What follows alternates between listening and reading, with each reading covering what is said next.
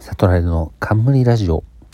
今日は、えっ、ー、と昨日発表になった椿ファクトリーとジュースジュースの合同オーディションについて、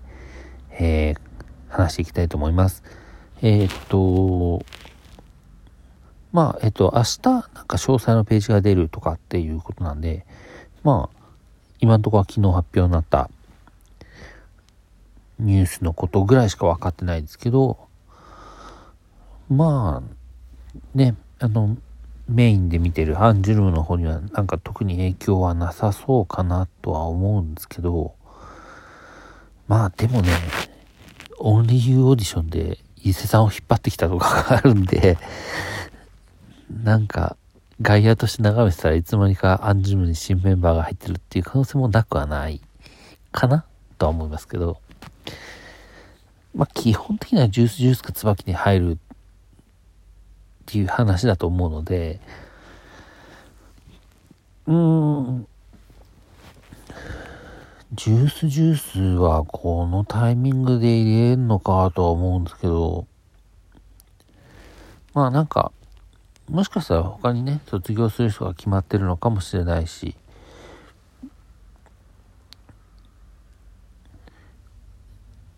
今のジュース女子の研修生以外の一般でついてこれる人がどれくらいいるのかっていう感じはちょっとしますけど、まあでもね、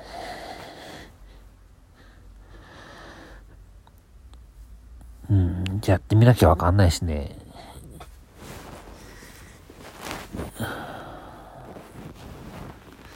まあ、ジュースは誰が入るかより誰が抜けるのかなっていう方が気になるかな。ジュースジュースはだから10人とかそういう風に増やしていくグループではないかなと思っているので、うん、そこが気になるとこでしたね。で、椿の方は、まあ、あの人が抜けたあと、まあ8人でも別に問題はない、まあ、あの、パフォーマンス的に問題はないんでしょうけど、まあちょっとね、あの、なんか影のイメージとか、なんかその辺が、うーん、ちょっとあるのかなっていうので、その新メンバーとかを入れて、まあ、空気を変える流れを変えるじゃないですけど、そういうのをやりたいのかなっていう気がしました。で、そういうのをやりたいときに、やっぱり新メンバー入れるっていうのが一番、まあ、手取り早いと思うんですよね。うん。だから、まあ、椿の方は割と納得かなっていう感じで、で、椿は別に、あの、研修生にこだわる必要があるグループだとは思わないので、ジュースジュースはちょっと研修生以外からその大丈夫かな、いるかなって感じはあったんですけど、まあ、椿はそこに別にこだわる必要がそんなないかなと思うんで、まあ、新しい人が入ってくるのは全然いいんじゃないかなと思って。まあ、そんなとこかな、椿とジュースジュースの合同は。意外と短時間で てかね、あの、昨日ね、ブログを書いたんですよ、実は。で、ブログの方に書いちゃったんで、こっちでなんか重複することを喋ってても、あんかなとか思って、まあ、重複は割としてるんですけど、えー、っとね、あと何があったかな。まあちょっとね、最近もしかしたらハロプロを応援し始めて、た、椿を応援してる人は、まあ、椿はもともと6人で3人入ってメジャーデビューだったから、まあ、加入とかがあるとはいえ、あんまりなかったんで、椿のファンの人が、ちょっと、もしかしたら、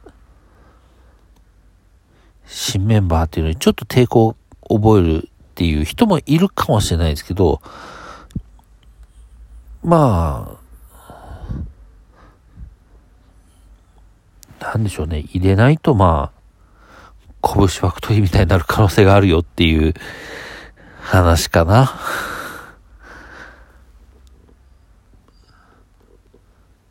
まあ別にその、拳ファクトリーの結果は、別にメンバーを新しく入れないっていうことを貫いた結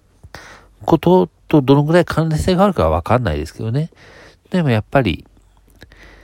もしかしたら新メンバーを入れてればもうちょっと続けたいっていうこともやってたのかもしれないし、うん。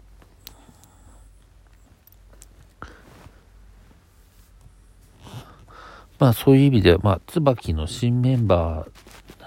ちょっと椿のあの、椿とジュースジュースのメンバーのブログを読めたいんで、それぞれのメンバーがどういうことを思ってるのかっていうのを、把握がまだできていない状態なんですけど、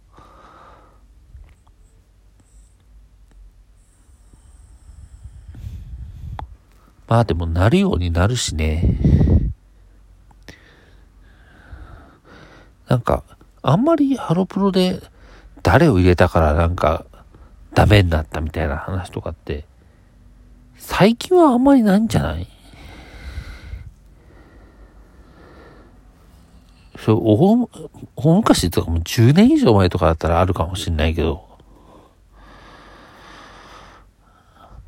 最近はそういうこともあんまりないし、なんか新メンバー加入動画とかも結構なんか、これからが楽しみみたいな意見が結構多いかなと思うんで、まあなんか、新メンバーは入れるのは全然悪いことじゃないし、楽しくなることもいっぱいあるよっていうことは思いますね。えー、っと、そんなとこかな 昨日のブログ何書いてたっけな？でも昨日の僕もそんな長くはないから、これぐらいのことしか書いてない可能性は結構あるんですけど、まあいいか。そういう日もあるなね。えっと、まあ、えー、っと、今回はじゃあこれで えー、今回も聞いていただきありがとうございます。えー、また、えっ、と、更新した際にはぜひ聞いていただけたらと思います。えー、ありがとうございました。では。